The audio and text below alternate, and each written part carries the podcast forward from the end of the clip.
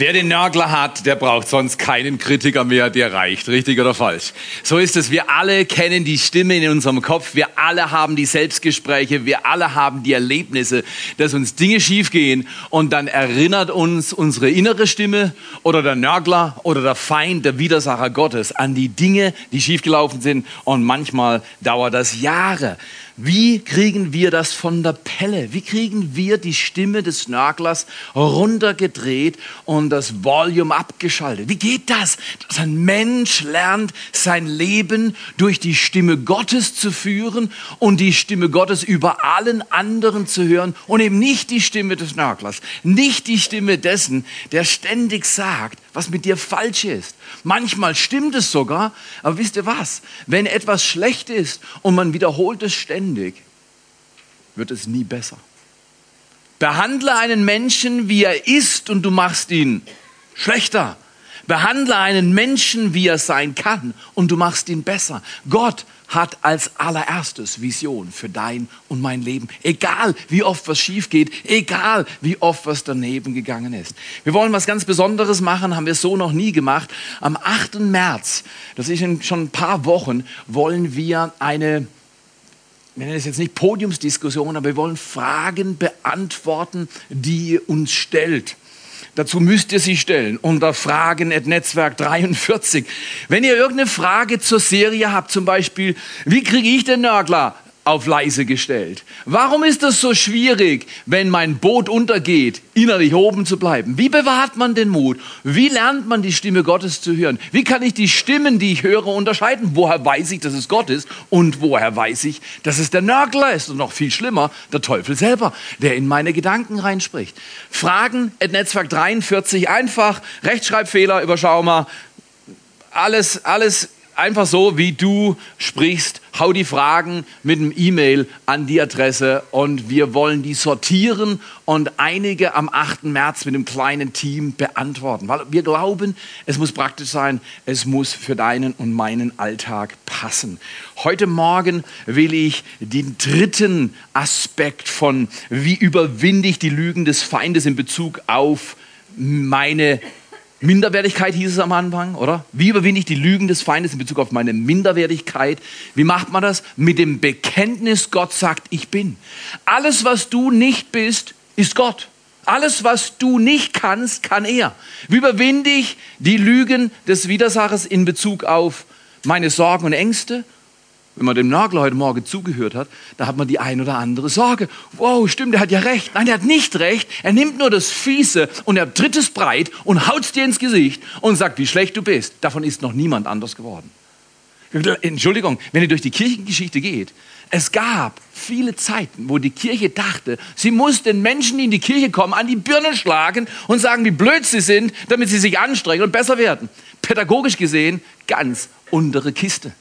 Jesus sagt und sein lieber Freund Paulus in Römer 2, Vers 4, dass die Güte Gottes zur Umkehr leitet, nicht die Schläge. Gott diszipliniert uns schon, Disziplin ist wunderbar. Aber ich sag dir, Kritik von der Sorte zerstörerisch hat noch nie einem Menschen irgendwas genützt. Wie kriege ich meine Sorgen, meine Ängste los?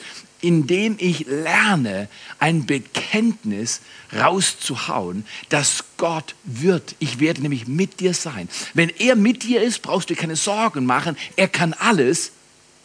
Brauchst du dir keine Sorgen machen. Er kann alles. Schwierig ist es für uns nur, das zu glauben, weil den Gott des Himmels, der die Erde geschaffen hat, haben wir noch nie mit eigenen Augen gesehen. Und deswegen ist es herausfordernd zu sagen, ich stehe heute Morgen auf, ich komme in den Gottesdienst, großer Applaus, könnt ihr euch mal einen Applaus geben? Ihr habt es heute Morgen geschafft. Ihr habt mehr gemacht als sechs Richtige im Lotto gewonnen oder sechs Richtige im Lotto getippt und dann den großen Jackpot geknackt. Weil wie lange hält das Geld, das du vielleicht bekommst? Das hält nur zeitlich. Wie lange hält das Leben, das Gott dir schenkt, wenn du dich nach ihm ausstreckst, mit ihm vorwärts geht? Ewig. Das vergessen wir. Wir denken, oh, es ist nicht so wichtig, was die Zeitung morgen früh zu berichten hat. Aber schon übermorgen früh, wer liest die Zeitung von letzter Woche? Aber ist es nicht so, manchmal, wenn die Zeitung frisch gedruckt auf deinem Frühstückstisch liegt und nebendran, hintendran irgendwo die Bibel, dann lockt, habe ich gehört, die Bibel so viel weniger bei so vielen Menschen auf dieser Welt als die Zeitung. Ich muss wissen, was schon morgen niemand mehr interessiert. Mm. Mach mal. Mm. Das ist falsch. Du musst wissen, was heute zählt, morgen zählt, in aller Ewigkeit zählt. Das steht in der Bibel. Und Gott will uns beibringen über seine Stimme im Wort Gottes und natürlich, äh, die er zu uns spricht durch den Heiligen Geist, hören lernen. Wir haben gelernt, die selbst, diese Minderwertigkeitsgefühle, die selbst, also die selbstzerstörerischen Gedanken, was deinen Wert angeht, zu überwinden durch ein Bekenntnis, Gott sagt, ich bin. Wir haben gelernt, Sorgen und Ängste zu überwinden durch das Bekenntnis, ich, Gott sagt, ich werde. Gott sagt, ich werde bei dir sein, auch wenn alles schief geht, ich bin bei dir. Auch wenn du auf deinem Sterbebett liegst, einmal in 100 Jahren und äh, äh, auch dann bin ich bei dir. Ich verlasse und versäume dich nicht. Ich verlasse dich nicht in Krankheit, ich verlasse dich nicht, wenn dein Job schwierig ist, ich verlasse dich nicht, wenn deine Kinder aus dem Haus sind. Heute Morgen habe ich meiner Tochter ein kleines WhatsApp geschrieben und habe gesagt, hey, bist du noch in Berlin? Wie geht's dir? Wir vermissen dich ein wenig. natürlich, natürlich. Entschuldigung, ich gehöre nicht zu den Eltern, die co-abhängig sind. Ich liebe meine Tochter, aber ich brauche sie nicht. Das ist schädlich für Kinder. Wenn Eltern ihre Kinder brauchen, werden die Kinder krumm. Wir lieben unsere Kinder, damit sie selbstständig werden. Richtig oder falsch? Nicht manipulieren, nicht dominieren, sondern freisetzen. Lass ihnen Raum, dass sie sich entwickeln können. Und für diesen Raum gestalte ihn mit ihnen. In jedem Fall habe ich gesagt, meine Güte, wie geht's der grandiosen Tochter, die Gott mir geschenkt hat? Hat nicht lange gedauert, kam sofort eine Message, hey, du bist der allerbeste Dad. Weil es ist immer wieder gut zu hören, dass irgendjemand dich mag.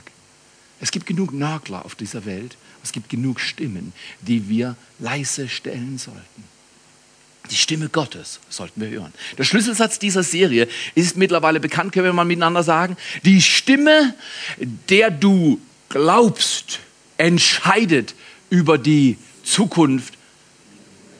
Wow, kannst du mal dem Nachbar ganz laut ins Ohr reinschreien? Nein, nein, das ist du nicht. Aber kannst du dem Nachbar nochmal erzählen? Sag das dem Nachbar nochmal. Das will er hören. Er will hören, die Stimme, der du glaubst, Nachbar, entscheidet über die Zukunft, die du erlebst. Was willst du erleben?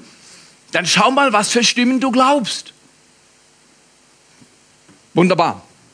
Heute haben wir den dritten Bereich, den dritten Aspekt, wie wir die Lügen des Nörglers überwinden. Nicht nur Minderwertigkeit, Ängste und Sorgen, sondern heute wird es um Selbstanklage gehen. Überwinde die Lügen des Feindes in Bezug auf deine Selbstanklage und deine Scham mit dem Bekenntnis, mit dem Bekenntnis, Gott sagt, ich kann, ich habe, ich werde. Gott sagt, ich habe alles getan, was du brauchst, dass dein Leben anders wird. Es gibt drei Worte, die Jesus am Kreuz ausgerufen hat.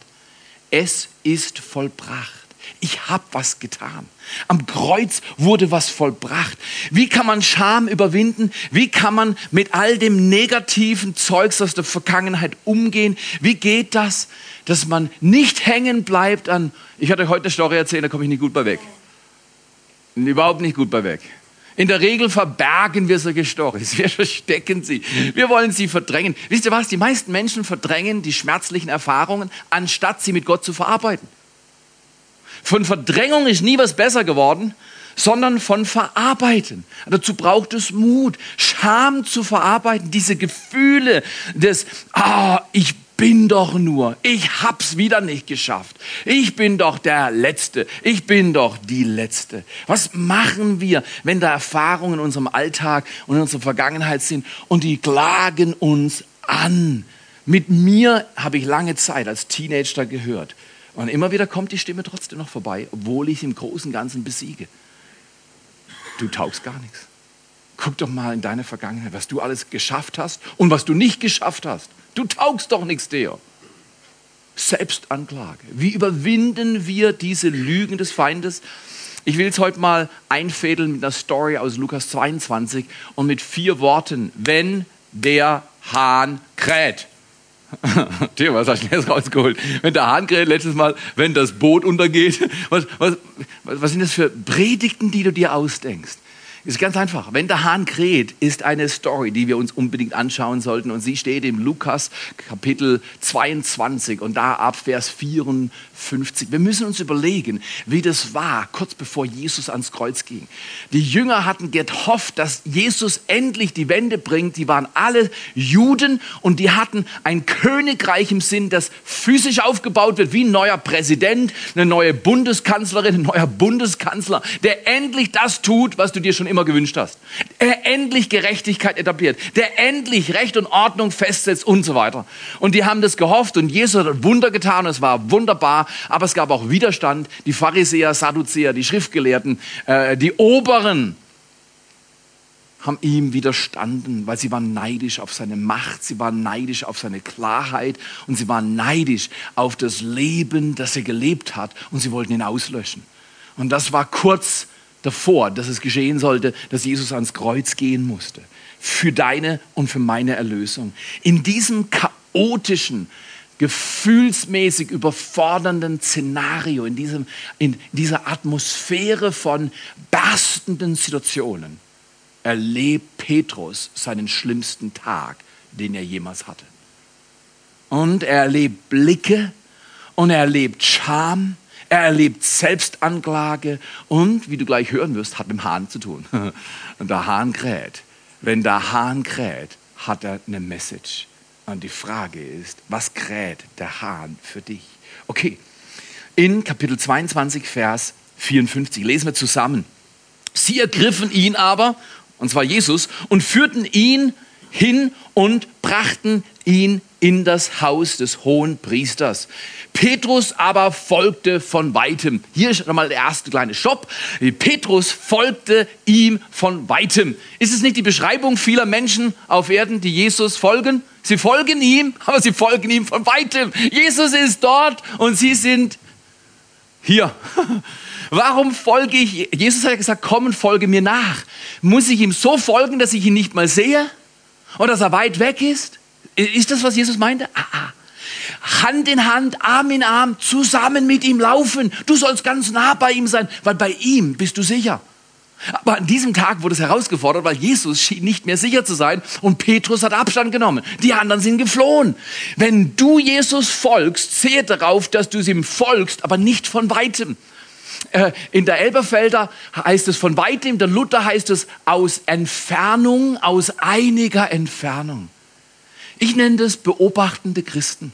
Die verändern nie was auf dieser Erde.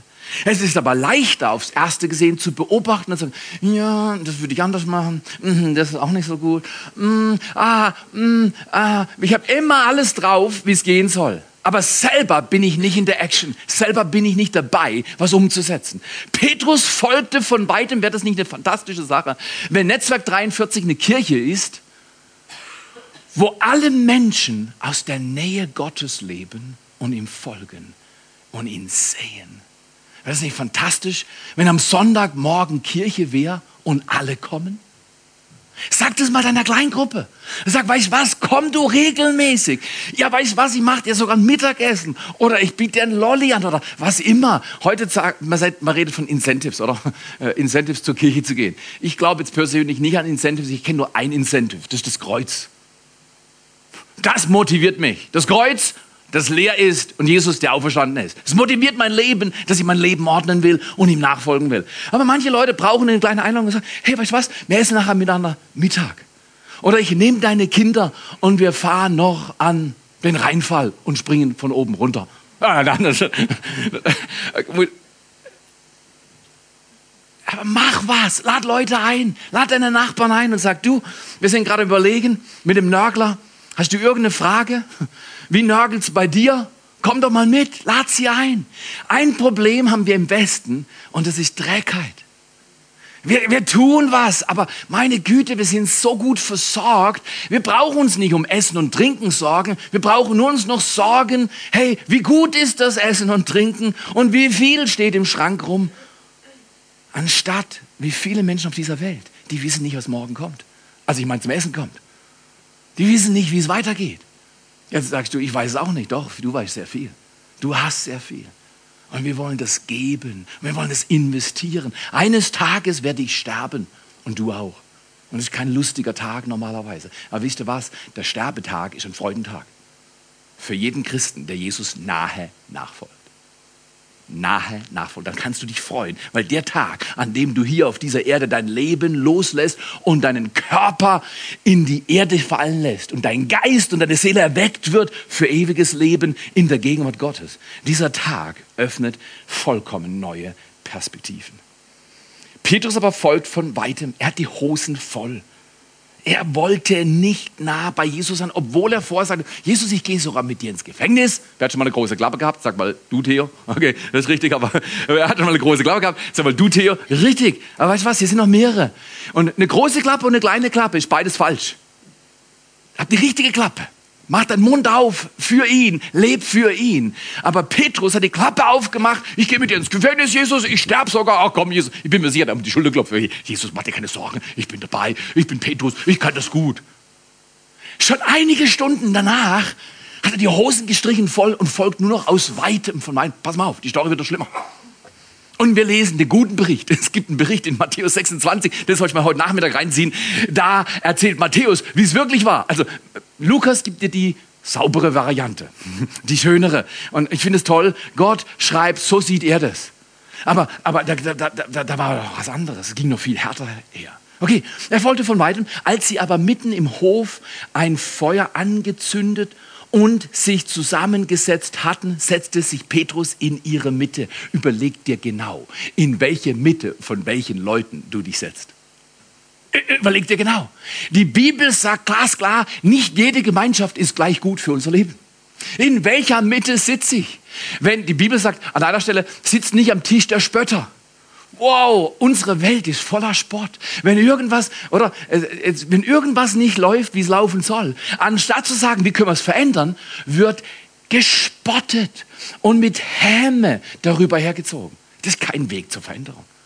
Petrus saß in der falschen Mitte. Er saß wo, aber es war falsch. Und jetzt kommt's. Wenn du bei den falschen Leuten sitzt, laufen die falschen Dinge. Es sah ihn aber eine Magd bei dem Feuer sitzen und blickte ihn scharf an. Wer hat schon mal Angst gehabt vor den Blicken von Menschen? Manche Leute können dich scharf anschauen, da rutscht dir dein Herz in die Hose. Du weißt genau, jetzt ist mit mir passiert. Sie schaute ihn scharf an und sprach, auch dieser war mit ihm. Er aber leugnete und sagte, Frau, ich kenne ihn nicht. Gerade noch mit ihm gegessen. Und er sagt, nö, kenne ich nicht. Was? Jesus Christus von Nazareth? Noch nie gehört. Wer ist denn das?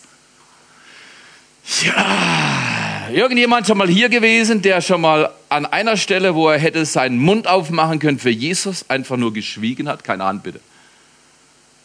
Ich kenne die Augenblicke, wo mein Mund nicht aufgeht, weil ich zu viel Angst habe, was könnte mit meinem Image passieren, wenn ich jetzt ehrlich bekenne, was ich glaube. Richtig oder falsch? Ich übe mich.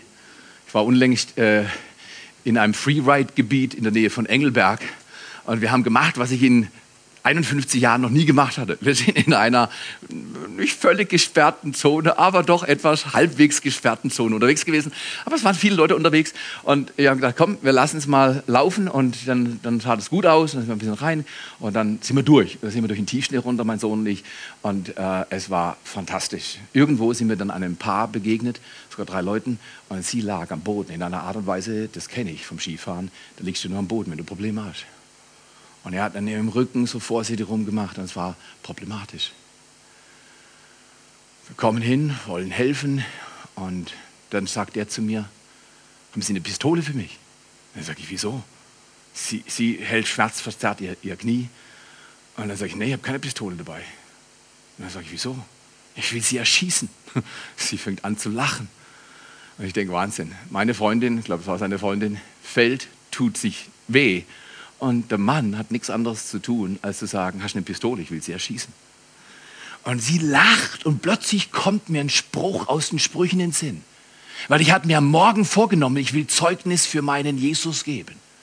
Und dann sage ich, weiß, wissen Sie was, sieht schon mühsam aus, aber in der Bibel steht, im Freeride-Gebiet in, Engel, in Engelberg, habe ich Zeugnis gegeben einer Frau, die am Boden lag, schmerzverzerrt, gelacht hat. Habe ich gesagt, in der Bibel steht, Lachen ist gut wie Medizin. Sprüche 17, 22. Schauen Sie es mal nach. Hat sie noch mehr gelacht, mich mit solchen Augen angeschaut. Jetzt hat er auch auf mich geschaut. Und dachte, entweder ist nicht ganz sauber oder er hat irgendwas zu erzählen. Und dann merkst du, sie wollen mehr hören. Und das kannst du sehen in den Augen. Dann sage ich, ich bin Pfarrer. Dann gucken sie mich noch größer an und, und sagen, hey, der sieht doch nie aus wie ein Pfarrer mit seiner Oakley Reflexbrille und seinem coolen Helm und seinen Klamotten. Der sieht nicht aus wie der Durchschnittspfarrer. Und ich sage, ich bin Pfarrer. Und wenn wir so eine Situation bei uns in der Kirche haben, wir beten in Jesu Namen. Und jetzt hatte ich ihre Aufmerksamkeit.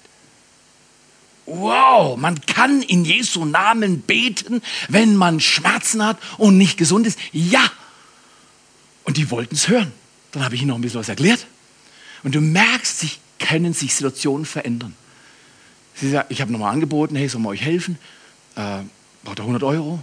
Keine Pistole? und dann wollten nichts, haben gelacht, haben uns verabschiedet. Die haben uns hinterher geschaut, wir sind abgezogen. Ich garantiere dir, diesen Pfarrer wird sie in den nächsten Tagen immer wieder mal in Erinnerung bekommen.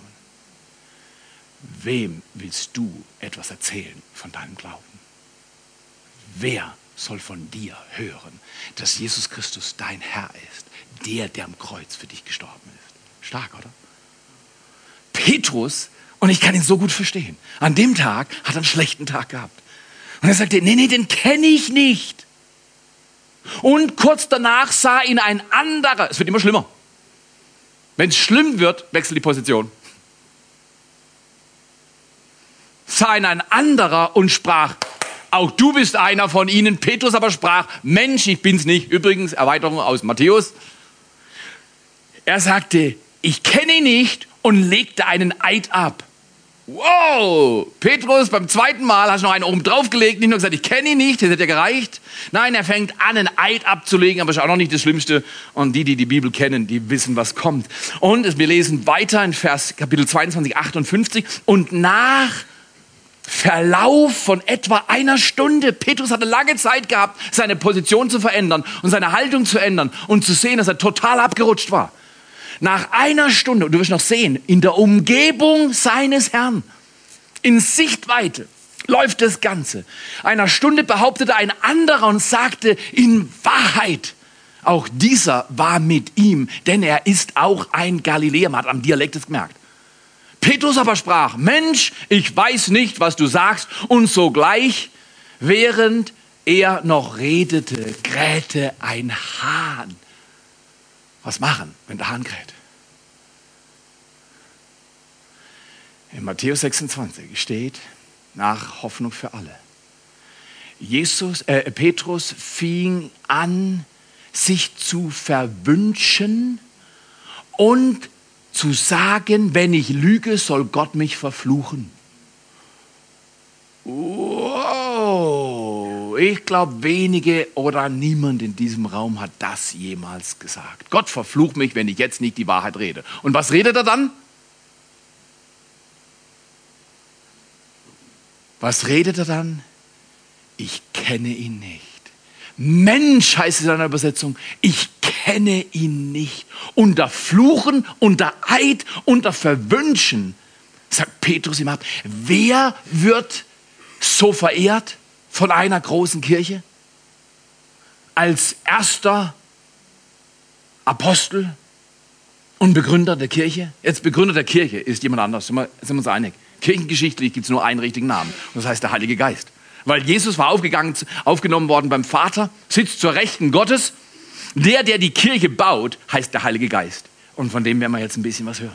Wie er sich vorstellt, wie wir mit Selbstanklage und Scham umgehen. Kannst du dir vorstellen, dass Petrus sich geschämt hat? Wir lesen nochmal weiter. Oh boy, war das ein beschämender Augenblick. Und sogleich, während er noch redete, krähte ein Hahn und der Herr wandte sich um. Wahrscheinlich war Jesus irgendwo gefangen, gefesselt an der Ecke und da hinten war die Gruppe und in der Gruppe von ferne hat Petrus der Sache nachgesehen und Jesus hört dreimal, wie sein bester Freund ihn verleugnet. Dreimal. Unter Fluchen, unter Eid verwünscht sich selbst. Sag mal zu deinem Nachbar, das ist ein Hammer. Petrus, das war kein guter Tag. Das ist kein guter Tag. Und jetzt dreht Jesus sich um und schaut seinen Freund an. Jetzt lesen wir, was passiert. Er blickte Petrus an. Ich glaube nicht, dass er ihn angeblickt hat voller Vorwurf, einfach voller Schmerz. Ich glaube, Gott schaut manchmal auf unsere Erde runter, auf die vielen Christen, denen alles wichtig ist und die für alles Geld haben, für alles Zeit haben, für alles Kraft haben, nur nicht für sein Reich. Und Gott schaut und sagt, Kinder, die Ewigkeit ruft und wartet und ihr, wie verwendet ihr euer Leben? Nicht Vorwurf. Gott ist nie vorwurfsvoll, weil er ist nicht bitter. Aber es tut ihm weh, dass seine Kirche schläft und um sich selbst kreist, in Scham und Selbstanklage gebrochen und gebunden. Schaut ihn an und sagt, Petrus, ich denke, Petrus, Petrus, Petrus. Aber es gibt noch eine Story im Johannesevangelium, musst du unbedingt lesen. Er regeneriert und restauriert und erneuert und reformiert den Glauben seines tollen Freundes. Und wenn du mit Scham zu tun hast, Gott weiß, wie er dein Leben ordnet. Bevor dann erinnert sich Petrus an das Wort des Herrn, der zu ihm sagte, bevor ein Hahn heute kräht, wirst du mich dreimal verleugnen. Und Petrus ging hinaus, und ich kann das so gut verstehen. Und Petrus ging hinaus und weinte bitterlich. Ich erzähle mal eine Story von uns.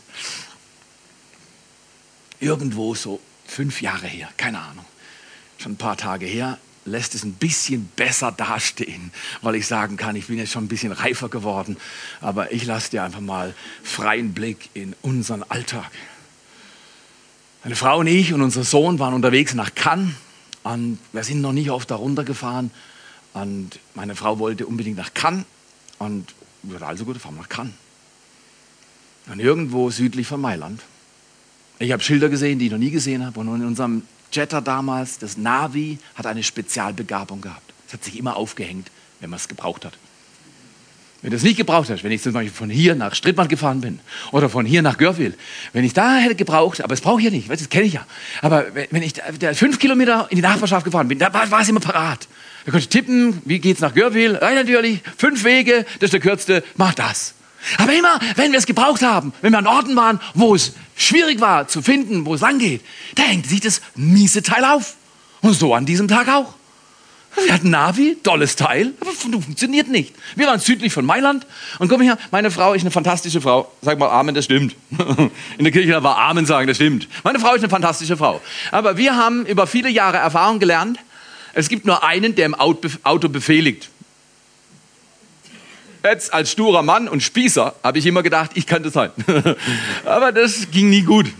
Also habe ich gesagt, Schatz, was denkst du, wo sollen wir langfahren? Das ist keine Erfahrung. Und ich, ich, ich, ich komme bei schlecht weg, aber Aline ein klein bisschen. In jedem Fall hat Aline gesagt, ja, wir fahren hier lang. Dann, bist du sicher? Ja. Gravelona T hieß es. Ich hatte noch nie zuvor Gravelona T gehört. Und heute weiß ich, dass ich da oben beim Lago Maggiore ist. Wenn ich das gewusst hätte, hätte ich gleich gesagt, falsche Richtung. Aber sie, nee, wir fahren dort lang. Und, aber das haben wir nur gemacht, weil wir oft genug gestritten haben. Wer führt, wann sagt wer, wo es lang geht. Ihr macht es nicht. Ich weiß das. Macht ihr nicht. Ihr seid besser. Ihr seid viel besser als das Pastoren-Ehepaar aus 1943. Aber, also, du gesagt, okay.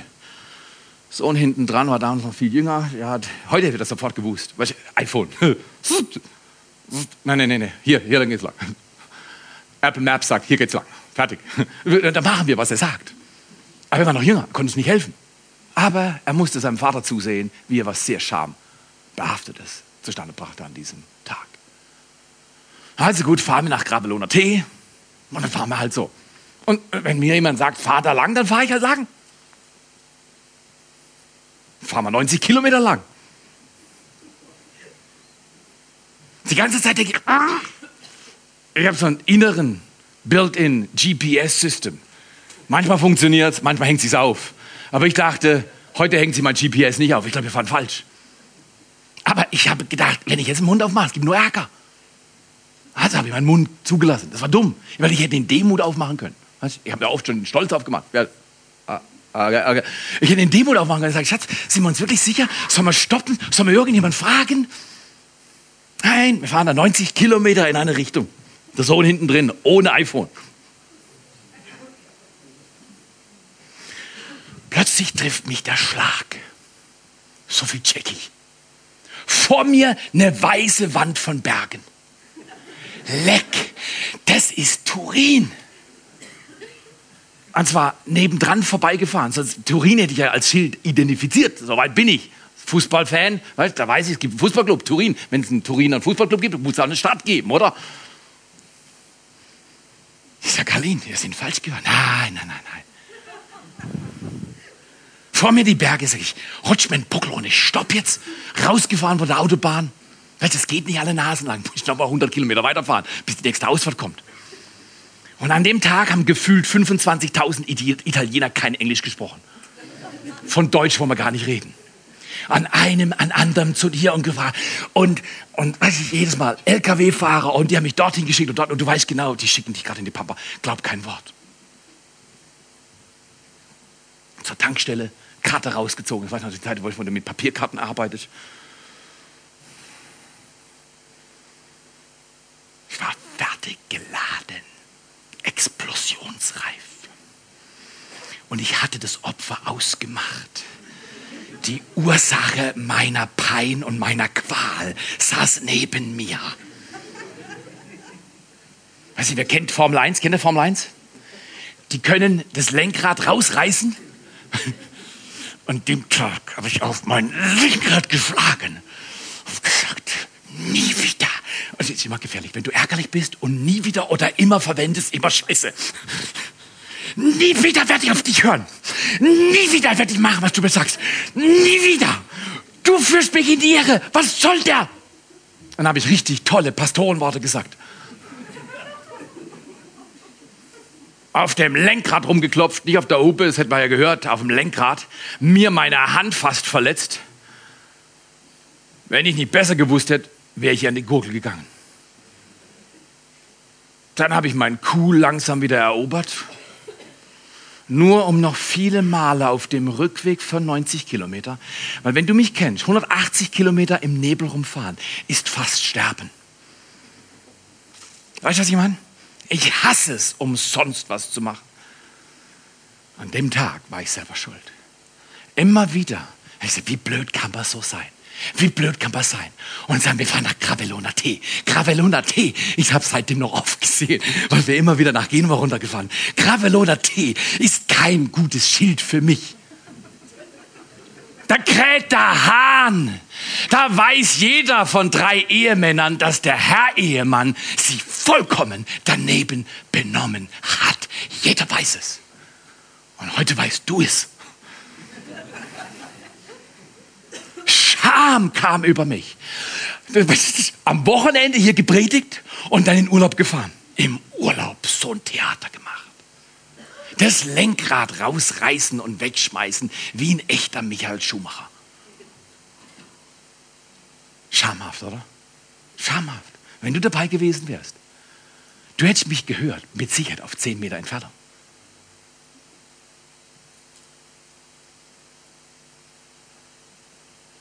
Und nachher beschämt, voller Selbstanklage. Tolle Selbstdisziplin. Der Nörgler kam zu mir und er brauchte keine schwere Arbeit machen. An dem Tag hat er leichte Arbeit gehabt. Ich war so falsch, wie man falsch sein kann. Der Feind nutzt etwas bei dir und bei mir, das du falsch gemacht hast und überzeugt dich, dass du bist, was du gemacht hast. Da ist der Hammer. Wir alle machen Fehler. Jeder Mensch macht Fehler. Fehler in sich sind nicht mal so gefährlich, weil Gott vergibt gerne. Aber was der Teufel macht, ist viel gefährlicher. Er nimmt was, was du falsch gemacht hast und erzeugt dich, überzeugt dich, dass du falsch bist. Du bist falsch. Nicht nur hast du was falsch gemacht, sondern du bist es. Du bist ein von Wut und Zorn und Ärger übersäter, mit Selbstdisziplin in Minimalvariante ausgestatteter Ehemann. Du bist ein Loser. Und dann kamen Erinnerungen zurück, als ich 17 war und vom Gymnasium geflogen bin, die Schule nicht geschafft habe und auf dem Bau schaffen musste, mir mein Geld verdienen musste und ständig in meinem Kopf gehört habe, mit dir ist nicht los, wenn es jemand schaffen könnte, du bist hundertprozentig nicht, fang erst gar nichts an, weil du bist ein Loser. Diese Stimmen habe ich über Jahre gehört. Und weißt du, wenn du heute siehst, was in Netzwerk 43 geschieht, weiß ich, dass die Ehre Gott allein gehört. Wenn du zerbrochen bist über deine eigene Geschichte, dann weißt du immer, wenn du dem vertraust, der Dinge reparieren kann. Wenn es nachher gut kommt, weißt du, du warst nicht. Aber du darfst dabei sein, weil Gott hat meine Geschichte auch geheilt und ist im Prozess. Aber schau dir mal an, wenn du überzeugt bist, dass du falsch bist, nicht was falsch gemacht hast, hat der Nörgler erfolgreiche, schlechte Arbeit bei dir gemacht. Wir wollen uns heute zwei Sprecher anschauen. Es gibt einen Sprecher, einen Redner, einen Ankläger. Der Ankläger der Brüder heißt in Offenbarung und Schwestern Offenbarung 12, Vers 10. Verurteilt dich und sagt, wie schlecht du bist und bindet dich in Scham und Versagen. In Scham und Versagen. Immer wieder wurde ich erinnert an die absoluten Einbrüche, zum Beispiel in unserer Ehe. Herr Theo, hast du es nicht auf der Reihe? Weißt, Im Großen und Ganzen schon. Ich liebe meine Frau. Heute Morgen lagen wir zusammen im gleichen Bett. Und der erste Gedanke, als ich sie berührt habe, heute Morgen war, welches Vorrecht habe ich, diese Frau geheiratet zu haben. Ich bin 27 Jahre verheiratet. Wir lieben uns. Aber wir haben Einbrüche. Sonst noch jemand? Keine Ahnung. Danke. Wer redet schon gerne über seine Einbrüche? Über die Tage, wo du nur auf den Boden schauen willst und willst, dass niemand sieht und hört, was du gerade getan, gesagt oder gedacht hast. Richtig oder falsch? Der Teufel weiß es und er ist der Ankläger der Brüder, verurteilt dich und sagt, wie schlecht du bist und bindet dich in Scham und in Selbstanklage. Und wir müssen eine neue Stimme hören, sonst wird nie Kirche auf dieser Erde entstehen, wie Gott sie sich erträumt. Kirche, wo andere Menschen kommen wollen. Wir müssen lernen, nicht mit dem Ankläger zu kooperieren, sondern mit dem Fürsprecher. In Johannes 14, Vers 26 heißt es, dass Jesus einen anderen senden will. Einen Helfer, einen Tröster, einen Anwalt. Und eine Möglichkeit zu übersetzen von Parakletos ist, er ruft uns den Fürsprecher. Wenn du einen Ankläger hast, wisse von heute, du hast einen Fürsprecher. Und der Ankläger wird bald fertig und platt sein, aber der Fürsprecher ist Gott selbst und er regiert in aller Ewigkeit. Und dieser Fürsprecher spricht. Was macht er? Er vertritt dich und sagt dir, wie gut Gott ist und verwendet deine, verbindet deine Wunden mit Gnade und Erbarmen. Ist das gut? Wisst ihr was? Die einzige Kirche, die Gott auf Erden braucht, ist eine mit Wunden übersäte Kirche, die in seiner Gegenwart verbunden wird, geheilt wird von Minderwertigkeit, von Angst und Sorgen und von Selbstanklage und Scham. Und diese geheilte Kirche, die kann Zeugnis sein. Aber die Typen, die sagen, ja, ja, bei mir geht alles super cool, wenn du mal so wirst wie ich, das hat keine Kraft. Wir müssen sagen, du sollst werden, wie er ist, Jesus Christus. Und der Heilige Geist schafft es. Du darfst aber nicht dem Ankläger zuhören, sondern du musst dem Fürsprecher zuhören. Es gibt drei Ps von Scham, sagt Henry Cloud. Ein schlauer Christ, Theologe und Psychologe. Henry Cloud, viel von ihm gelernt. Die drei Ps von Scham, ich kenne sie, sind persönlich, permanent und penetrant. Diesen Satz habe ich früher mal gesprochen. Was ist verkehrt mit mir? Ich mache immer alles falsch. Als ich in der 11. Klasse gegangen worden bin, weil ich mich dumm angestellt habe, zweifelsohne. Als ich voller Scham vom Kepler Gymnasium gegangen bin, war eines in mir klar. Ich bin verkehrt. Ich mache immer alles falsch. Mein Selbstwert war auf minus 5387. Was ist verkehrt mit mir persönlich? Ich mache immer permanent alles penetrant falsch. Wer hat das schon mal gesagt? Darüber wollen wir nicht viel reden. Ich möchte heute Morgen meinen Schlüsselsatz anbieten. Dieser Satz muss in unserem Inneren wiederholt werden, weil Anklage und Scham klebt förmlich an uns. Nur weil du versagt hast, bist du kein Versager. Nur weil du versagt hast, bist du keine Versagerin. Wir alle dürfen uns eingestehen, dass wir versagt haben wie Petrus. Der Hahn kräht.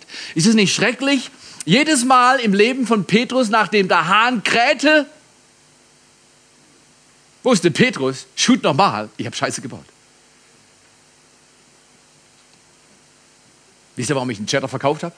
Ah, weil sich Navi immer aufhängt. Nee, nee, das war auch das. Nein.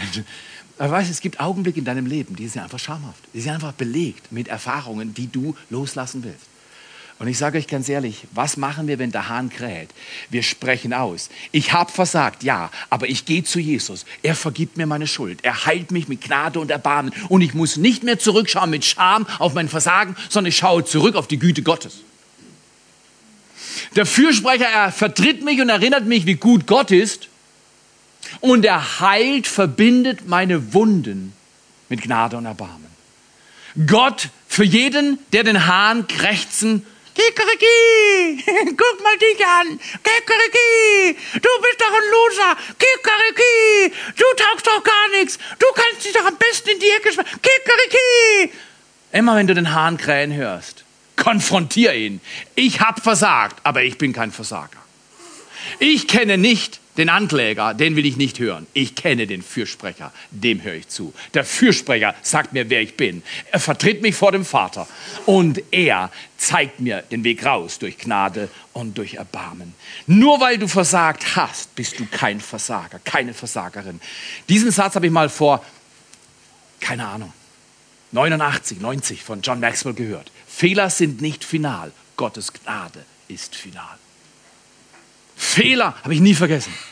Habe ich nie vergessen. Fehler sind nicht final. Gottes Gnade ist final. Am Ende ist Gottes Gnade da. Römer 5, Vers 20 sagt, wenn die Sünde übermächtig ist, wenn die Fehler uns erdrücken wollen, wenn die Scham uns lähmt und bindet, wenn die Selbstanklage und ein Nörgler in unserem Inneren sprechen, dann sagt Gott, Fehler sind nicht final. Am Kreuz habe ich Fehler entmachtet. Du kannst heute kommen zum Kreuz und deine Fehler abladen bei ihm und er gibt dir deine Gnade. Es ist erst seine Gnade und dann wird es deine Gnade, weil nur wenn es deine Gnade wird, nämlich die du empfängst, verändert es dein Leben. Lasse den krähenden Hahn nicht definieren, wer du bist. Lasse Gott definieren, wer du bist. Lasse nicht den krähenden Hahn definieren, wer du bist. Lass Gott definieren, bestimmen, wer du bist. Seitdem ich Gott Raum gebe in meinem Leben, auch wenn ich versagt habe, und ich komme zu ihm und sage, Vater, bitte vergib mir. Ich war wie Petrus. Ich habe dich verleugnet oder ich habe mich falsch verhalten. Ich habe gesündigt. Bitte vergib mir meine Sünde. Übrigens, mein Schlüssel zum Abnehmen war nicht eine Diät. Mein Schlüssel zum Abnehmen und ich glaube, das ist die beste Diät, ist mit Gott über dein Leid sprechen. Und sagen, hey Gott, ich schaffe das nicht. Das ist mehr, als ich kann. Ich weiß nicht, in welchem Bereich du leidest. Aber du musst zu Gott gehen mit deiner Scham. Ich schaffe das nicht, ich schaffe das nicht, ich schaffe das nicht. Und Gott sagt, du schaffst es, du schaffst es, du schaffst es. Ich bin bei dir, ich bin für dich und ich helfe dir. Ich halte deine Rechte und ich bin dein Gott und versäum und verlass dich nicht. Geh mit ihm über deine Not. Geh mit ihm über deine Scham und sag Gott, definier nochmal neu, wer ich bin. Und dann seh dich, wie Gott dich sieht. Und verstehst du, ich habe kein Problem mit 108 Kilo gehabt. Aber Gott hat zu mir gesagt, Theo, ich sehe dich mit Hochzeitsgewicht. Und das muss nicht für jeden so stimmen, aber für mich stimmt das. Und ich habe das erobert mit meinem Gott, weil er gnädig ist, nicht weil ich mich angestrengt habe. Anstrengung führt zur Verurteilung anderer oder wenn du es nicht schaffst, zur Selbstverurteilung. Richtig oder falsch? Eine Kirche muss ein Haufen voller gnädiger Menschen werden, kein Haufen voller Besserwisser, die die anderen richten, wenn sie es nicht packen. Ich möchte euch einladen. Lasst euch definieren, bestimmen von dem, was Gott über uns denkt. Dazu müssen wir in der Bibel lesen und sehen, dass er uns liebt und bevor wir umgekehrt sind, hat er uns geliebt und ist für uns gestorben. Und er hat uns ein wunderbares Leben vorbereitet. Next Step zum Abschluss. Die Band kommt. Welchen krähenden Hahn willst du diese Woche zum Schweigen bringen? Welchen Hahn willst du in die Fresse schlagen? Das ist meine Maurersprache, vielleicht willst du ein bisschen schöner sagen. Welchen Hahn willst du einfach das Maul verbieten? Den Mund zum Schweigen bringen. Sag, Hahn, Geh auf den Scheißhaufen in meinem Haus. Genau, das ist noch in der Regel, wo sie sind. Geh raus auf den Haufen in meinem Haus wird nicht gegräht. Schick ihn raus. Schick ihn aus deinem Leben raus. Schick ihn, schick die Stimme des Nörglers raus aus deinem Leben.